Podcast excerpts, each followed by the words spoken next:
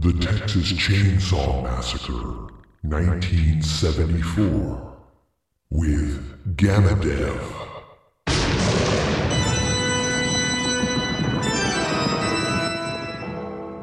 In this episode, Gamma Dev cranks up the Texas Chainsaw Massacre. He'll discuss what it is about this movie that gets so deep under your skin. And also, what famous movie critic thought the Texas Chainsaw Massacre was a factual reenactment of a real life event. Huh? You're gonna give this one a big two thumbs up. So listen in.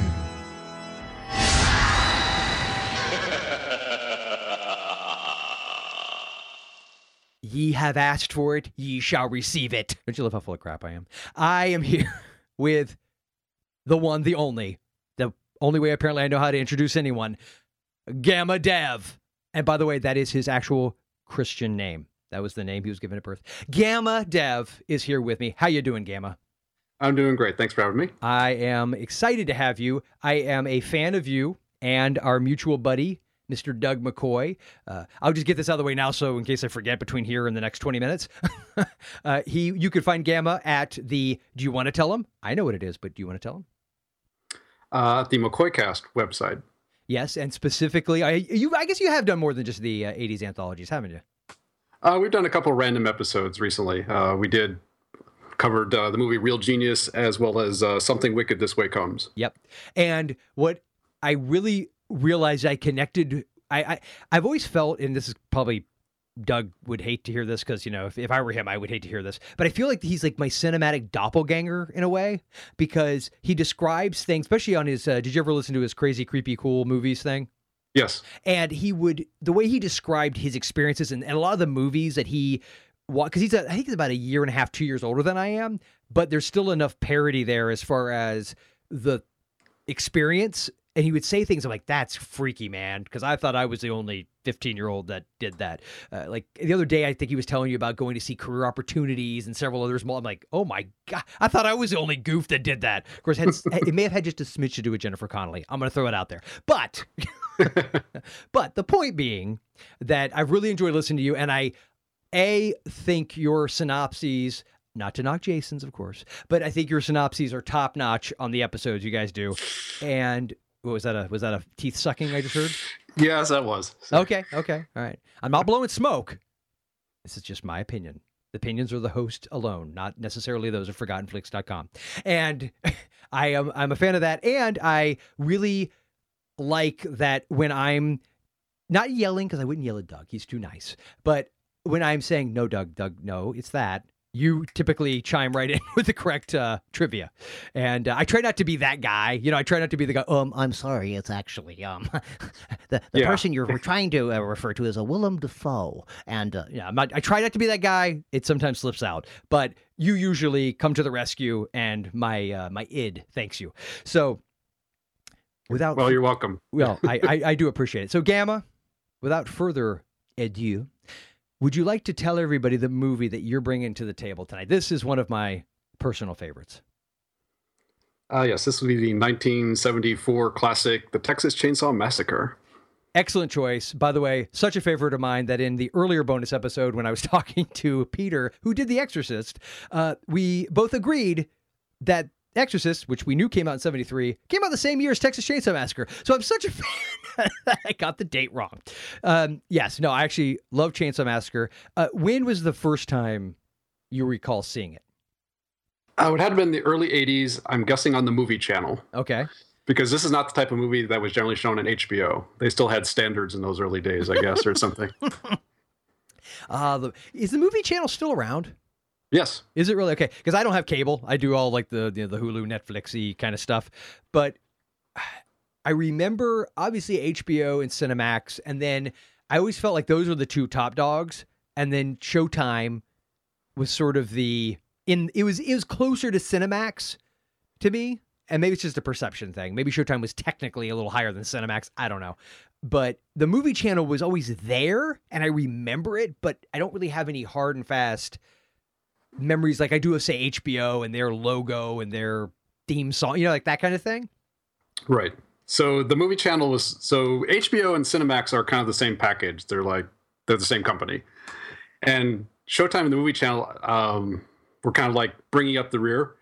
Showtime would be sort of like HBO, and movie channel would be more like the Cinemax in, in, in that in that relationship. So that actually helps me actually figure that out. And then, of course, so what you're saying is is that whereas so Skinamax, as it was uh, commonly known, was the sort of naughty cousin or sister channel to HBO. The movie channel, if we're going by the same level of degraded standard, was full on hardcore pornography. No, not quite. Uh, no, no not quite. Okay, but it's sort of like they got what HBO passed on. So they, they, got their like their. They got uh, movies like Heart Beeps. Oh. If you oh. remember. Disorderlies. Actually, no. I, I, seem to recall that uh, Disorderlies with the Fat Boys was played on HBO even.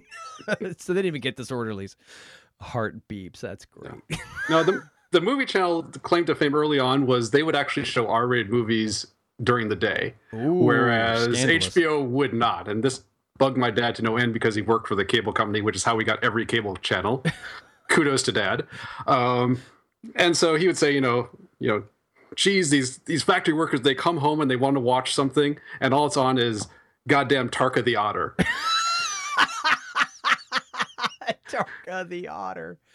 Oh, that's a good one. Well, the Oh, I, I, was going somewhere with that, and Tarka the Otter completely threw me off my game. Thank you, Gamma. Good job. Let me see. Where was I going with that? The power of editing. This is the part where, by the way, future me right now. God, will you get on with it? Uh, Talking about movie channel and yep. HBO. Yes, and... HBO movie channel. But I was go. Oh, the cable. Oh, the R rated. Okay. So I was my my quote unquote joke, insert joke here, was going to be so HBO wouldn't show R rated movies today. Well, it's good to see that their their standards have stayed pretty strong throughout the years because you know it, it, now they they really they try not to be excessive in any of their programming. I've noticed they don't. You know, there's nothing really excessive about HBO. No, no. Games Game of Thrones is totally a family show. Totally family show, even though everyone I know calls it Game of Boobs. And yeah, the Uh, so just as a side note, if you want me to edit this, the following question, you totally can tell me, and I will. Your dad worked for the cable company, and you uh, said that that's how you got please, please, please tell me you didn't get it legally because that would make me smile. if your dad worked for the cable company and didn't actually pay for it.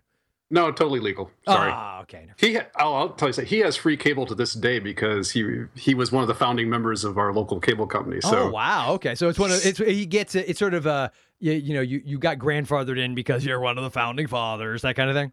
Exactly. Okay, okay, okay. Because there was something I found. I just figured he was just like a guy who worked at the cable company, and just something I find very humorous. But the guy no. who works at the cable company stealing cable. no, no. Okay, uh, that's just me. Uh, yes. So Texas Chainsaw Massacre. okay. See, told you. Uh, Texas Chainsaw Massacre. You saw it early '80s. What uh, approximately? How old would you have been in that time frame? I'm guessing I had been 10 or 11. Wow. Okay. So way, way, way too young to have seen it. Yeah, really. That actually is too young. Because I remember being about that age and seeing the box at our local video store. And I'd heard about it. And then, of course, when you see the box, I think there was the cover that had, you know, Leatherface with the chainsaw down in front of him and he's running sort of, I must be like a scene from the end of the movie when he's chasing after uh, uh, Marilyn no, Sally. Marilyn's Sally, the actress. Yes, Marilyn's the actress. yeah, Sally. He's Sally, Sally Hardesty. He's chasing her, and I'm pretty sure that was what was on the cover. So it just seemed this like this forbidden movie that was filled with depravity and things that my little wee mind could not possibly handle. So I was terrified of seeing it for years and years and years. And it's funny because I still do this. I couldn't tell you exactly when I finally did see it. I, I'm sure I was a teenager do you do you think that the effect that was created is a happy accident or really attributable to the genius of Tobe Hooper? And, and I ask that not to be like a smartass, but my, I guess where I go with this is is that this was his second movie, right? Because I know had done some hippy dippy movie that I have the name something with egg in the name. I seem to recall. I can't remember the full title. I don't know if you remember it or not. I, I, can't remember it either, but yeah. Yeah, but you know what I'm talking about. I think he made yes. this very low budget movie that was like a hippie kind of movie and didn't do anything. And then he makes Texas Chainsaw Massacre. And my, any movie getting made, period's a borderline miracle, even the stuff of Ed Wood. So when something comes together and it seems so perfect, yes, there's a lot of skill and there's a lot of, especially as a filmmaker grows in their craft, you know, but, you know, by the time Spielberg is making Jaws and Raider, well, maybe even going beyond Jaws, but Raiders and E.T., you know, his grasp of the craft, and he also had been making a crap ton of movies throughout his whole childhood. Tobe Hooper, I never got that vibe off of. I almost feel like Chainsaw Massacre was his happy accident that could have gone the way of did you happen to see i believe it was the fourth texas chainsaw massacre movie that uh, Kim Henkel the writer uh, co-writer of the first one directed did you see that one it was a return of the texas chainsaw massacre no, I've avoided all the. This movie so scarred me when I saw it. I have avoided every sequel except for the most recent one, the Texas Chainsaw 3D. Oh, okay. If, if, if you've seen, no, I have not. Actually, it's the, it's one of the, that the only I've seen them all except for the second uh, Texas Chainsaw 2 that was of the remake. I saw the first Texas Chainsaw Massacre remake, the one with the chick from uh, Seventh Heaven, Jessica Biel or whatever. I saw that one, and I remember thinking it went too far. It, it just because it's always such a disturbing, grotesque, depraved situation. Seeing Leatherface rubbing rock salt on someone's bloody stumps as they're still alive, I'm like, you know, hey, this is a line crossing. I did, I'm not enjoying this. And then the sequel after the, the one that comes after that one I heard was even more intense that way. And then I did not bother seeing the most recent one. And I've heard mixed. I've heard the, the most recent one is just a laugh riot just from okay because it tries to be a, a, a literal sequel to the first movie and that it it pretends the actual events took place in 1974 and that there's a baby that's somehow involved and then we're following the grown-up baby but the but the person they have playing it is like 25 and it's supposed to be taking place in 2013 oh okay that was my next question because i was going to say technically that baby would be about two years older than i am right exactly and it's really weird where they try and cheat the timeline. It's like, okay, is, is this supposed to be the mid '90s? Do then they have these magical smartphones from the future then that they're all using? and you know what? And, and you bring that up, but doesn't that make you wonder that you you you know you're making a movie, right? And you've got all these people involved. Nobody at any point went, "Hey guys, um math?" Yeah, like basic math. Nobody here has to know statistics. No one has to know calculus. Let's use some basic addition and subtraction here. She should be 40.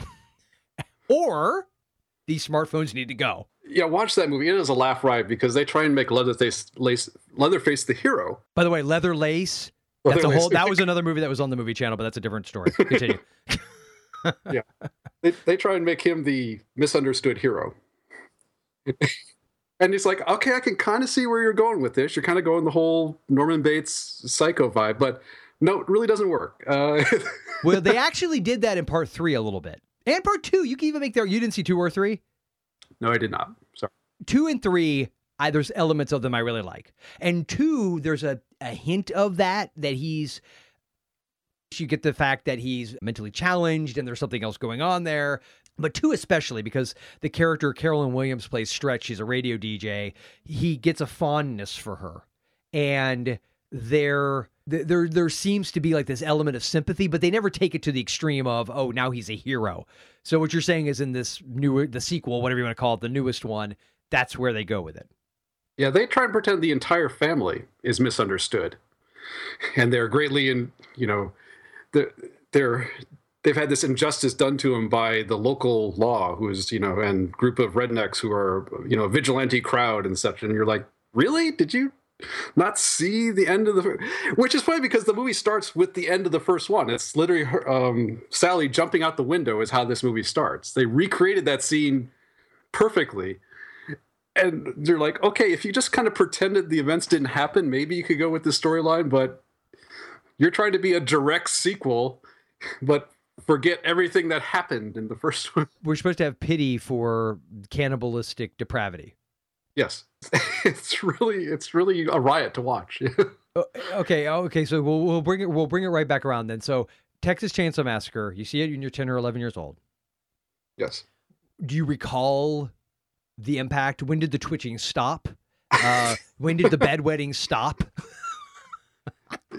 yeah, I made a major mistake with this movie because this was one of those I, I got in the habit of once we got cable in the uh, family room in the basement, I realized my parents probably couldn't hear the basement TV. And so I would sneak down late at night and watch movies. And this happened to be one of the movies. And it's like, okay, that was a really, really bad idea. And because I grew up in Iowa, out in I, I, I, mean, I didn't grow up on a farm. I grew up like in a really small town where it's like if you drive five minutes outside the town, there's nothing then for like another 20, 30 minutes on the highway. So the idea of like, oh, you could just kind of wander off someplace and wander into, you know, a scene from Deliverance is a real possibility. And this is, of course, the age before cell phones and GPSs, where nowadays they'd have if they remade this movie they'd have to make a line oh our cell phones don't get any reception out here you know because yeah it's a it becomes a real possibility then uh, when you're out in the country was that a chainsaw i heard what was that well, i imagine every time your parents passed a hitchhiker you're like no. you're like you, you you jump out of the back seat grab your dad's knee and shove it into the accelerator go go go go well, yeah, this has got to be the source of many a movie cliche. You have the hitchhiker at the beginning. You have the oh, let's go wander off when we're almost out of gas. Um, and let's all break off one by one into groups. Like one group goes off to go skinny dipping slash have sex, uh, and then hey, let's go up to this house for no reason whatsoever. And I think that's one of the interesting points about this movie because the whole let's go skinny dipping, having sex. There's no, it never gets that far, and it's one of the few movies I think of the time period. Although this one's a little different in that it's not a traditional slasher movie, though it has a lot of the slasher movie conceits in it, but it's it because like I, when I think of slasher, the era of slasher films, I think more late seventies, basically post Halloween. I know there was movies before you can make the argument really start the trend. But post Halloween, in uh, certainly post Friday the Thirteenth, so you get into the early '80s, and everything is pretty much you know sex equals death, et cetera, et cetera. But this movie really, just like the blood, there's no other than uh, Sally's you know brawlessness. Uh, there's no sexuality at all in the movie, and it's it, there is I don't even was there even any language? I mean, I think they dropped no, a couple no. s bombs, but it really truly could have been a PG movie. Yeah, I, I totally get why Tobe Hooper thought this could have been a PG. He was a little naive to think that the MPAA was going to say, "Yeah, cannibals, sure, no yeah, problem." Yeah, yeah. Your movie's called The Texas Chainsaw Massacre, and you want a PG. Hmm. And it's based on a true story, right? Oh yeah, yeah, yeah, yeah. Although very loosely, I, I tell you, it's funny. I remember hearing about that as a kid, and then looking up the Ed Gein story because obviously Ed Gein, Ed Gein inspired a whole lot of movies, as you know, I'm sure. Yes. And I could see, yeah, there were there's elements that are similar, but it's one that's like, oh, okay, well, it's I, I truly thought when I first heard that there was a family in Texas. Yep. Hey, Roger Ebert fell for it. It's in his original review. He says, "Oh, this is based on a true story in Texas." It's like, okay, uh, the yeah. days before you could fact check. yeah, yeah, it's true. It, it, would have been a little bit more uh, effort back then, wouldn't it? Have yeah. So, did you see it again prior to you watch? Um, did you watch? Did you have a chance to watch it before we came on here? Uh, yes, I did. Okay, so did you had you watched it since you were a kid? Uh, yeah, for the longest time, I owned the. Uh, there was a anniversary edition DVD with that Tobe Hooper put out, with uh, had a nice commentary track by him and Gunnar Hansen and talking about all the fun of making the movie. And I think that kind of goes back to your was this kind of a happy accident? And a large part of it, I think, is yes, because uh, it was uh, really hell to shoot this movie and they shot it in order. So you can see people getting more and more frazzled and tired as the film is going on, and it really works for their natural acting to come through. Like I don't know if you read anything about like the actual the dinner scene they shot. They had to do that in one 36 hour stretch of filming because the guy playing grandpa refused to put on the makeup more than once. Well, because it probably didn't help that there was no air conditioning. It's 108 degrees in the Texas summer, and right. and that house was smelled like death and. and head cheese and yeah. head cheese yeah so i got I, I, honestly don't think considering they were probably paying him at best a buck 05 i don't blame him yes yeah it's it's interesting how stuff like that will work out because back to this idea that when a movie's made now so going to the the remake, sequel, reboot, whatever you want, to reimagining, whatever you want to call it, the reason why I think it misses something is because it was it's it's not just the story, right? It's not just because it really isn't a a story more than kids go in to check out their dead relative's house and they wander off and uh, on the way they had picked up a hitchhiker who was creepy and then they fall upon these depraved cannibals uh, the end. I mean it's basically it's a pretty simplistic story. So that's not not what made the movie work the way it did. It was the nature of its time it was the nature of how it was made it was the nature of it being so many limitations yeah, I mean, there, don't get me wrong. There's some really beautiful shots in this movie. There's that there's that long tracking shot from under the the porch swing. I love that to the house. That is that's a beautiful shot, and I, and I rewatched it in HD, and it's like it's a gorgeous shot. Spielberg would be proud of this, you know. And I remember Tobe Hooper saying, you know, we spent forever laying those dolly tracks down to get it just right, so you could do that, and lifting the the the swing up so you could get under it with the camera and everything. But then, you know, you get into the the last act of it, and they're just pushing through in the shooting schedule, and almost becomes a found footage film yeah, the way it's, being shot. Yes, you know? yeah, absolutely. And I've heard that argument made about it that it one of the things that makes it work so well is it at times feels like a documentary. Oh yeah, it's it has a very like raw handheld feel to it for large parts of it, but then it's intercut with these nice vista shots of Texas and and it's it's a great. Uh, switching gears that just kind of throws your brain for a loop.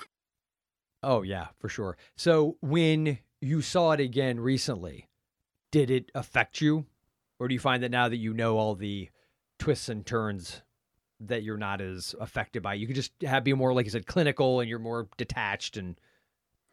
Well, if I, I, I watched it once, just kind of like I'm just going to watch it as a movie, and then I watched it a second time, trying to be as clinical as possible. But watching it that uh, first time I hadn't seen it in a couple years, it actually worked really well. I made sure I watched it like late at night, you know, after work, lights out, everything, turn up the old surround sound, uh, and it it worked great. Um, you could it really does pull you into it. And I'm thinking, oh, this is where the Blair Witch got their idea from. Yeah, it's been a few years. I I probably have seen it at least half a dozen times, at least. And it's been it's been a few years since I've last seen it, but it's one of those movies that I probably could go 10, 15 years and I would remember, I think, virtually every key element of it. I don't, you know, there's some that I saw last year. I, there's there's movies that are relatively new movies. I'll see, you know, a month and a half later.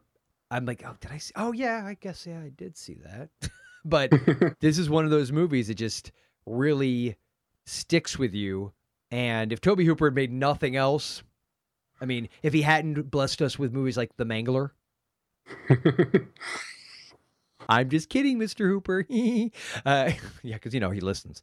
Uh, yeah, if even if he hadn't, if he had never done the Salem's Lot TV movie, he hadn't done Poltergeist, Lifeforce, etc., etc., I, I think that this would be one of those movies that just stands the test of time. Now, correct me if I'm wrong, but didn't this get inducted into the uh, was it the um, museum. Was it the museum uh, Museum of Modern Art? I don't remember if it was or not.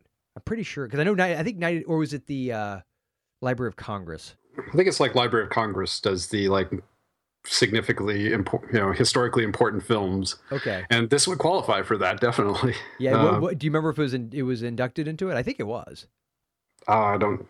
Sad to say, I don't know offhand without looking it up yeah. on. Uh, yeah. Well, if only there was a place you could look up such facts. Yeah, I know. If there was only a technology. I've, i keep telling people this at work, and they think I'm crazy. Uh, yeah, I know. Night of the Living Dead was. It says, oh, inducted into the Horror Film Hall of Fame. Not quite the same thing. Not quite. New York City, and also the Mu- Museum of Modern Art.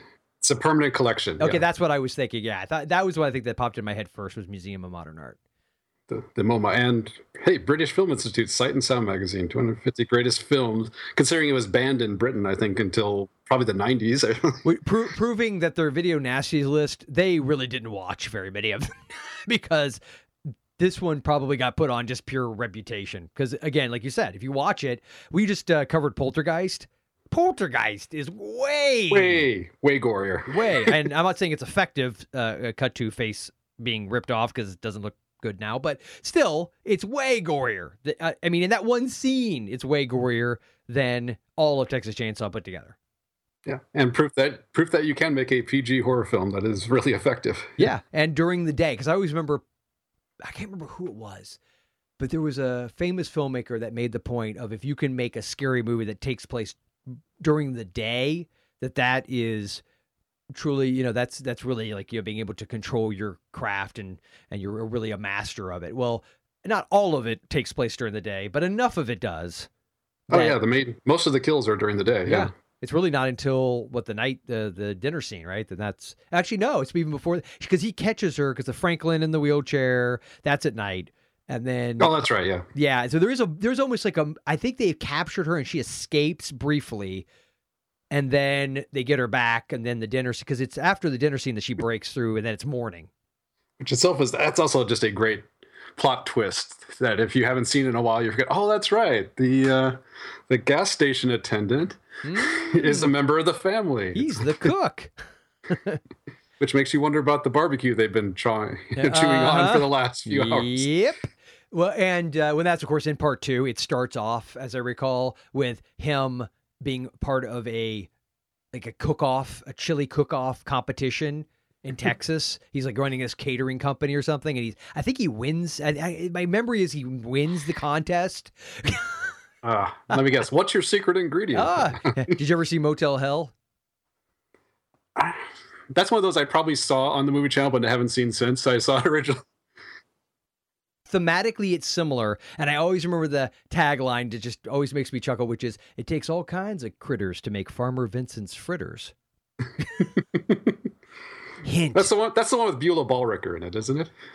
Beulah Balbricker is from uh, Porky's. Yes, I think. I was like, it took me a second. I'm like, is that like a euphemism?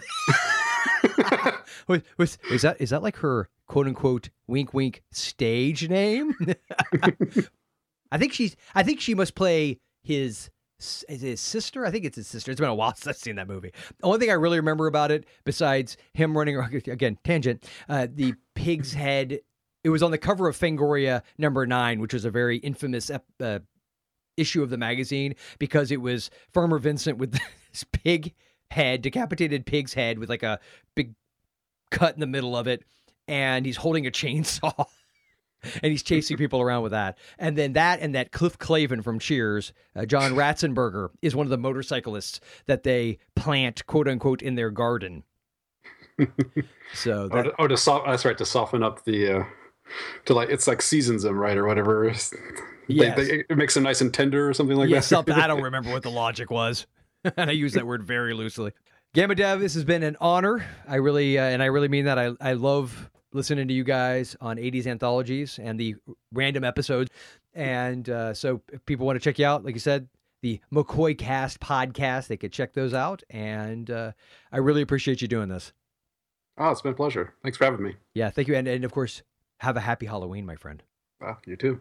Thank you for joining us for this special bonus episode of the 2014 Spooky Flix Fest. And a special thanks to Gamma Dev, who always makes it a rip-roaring good time. You can hear more from Gamma over at Doug McCoy's 80s Anthologies episode by episode. Check it out on iTunes. Looking for more spooky fun? Why not head on over to ForgottenFlix.com, where you can sign up to receive free updates and something horrific delivered to your inbox every day in October. See you soon!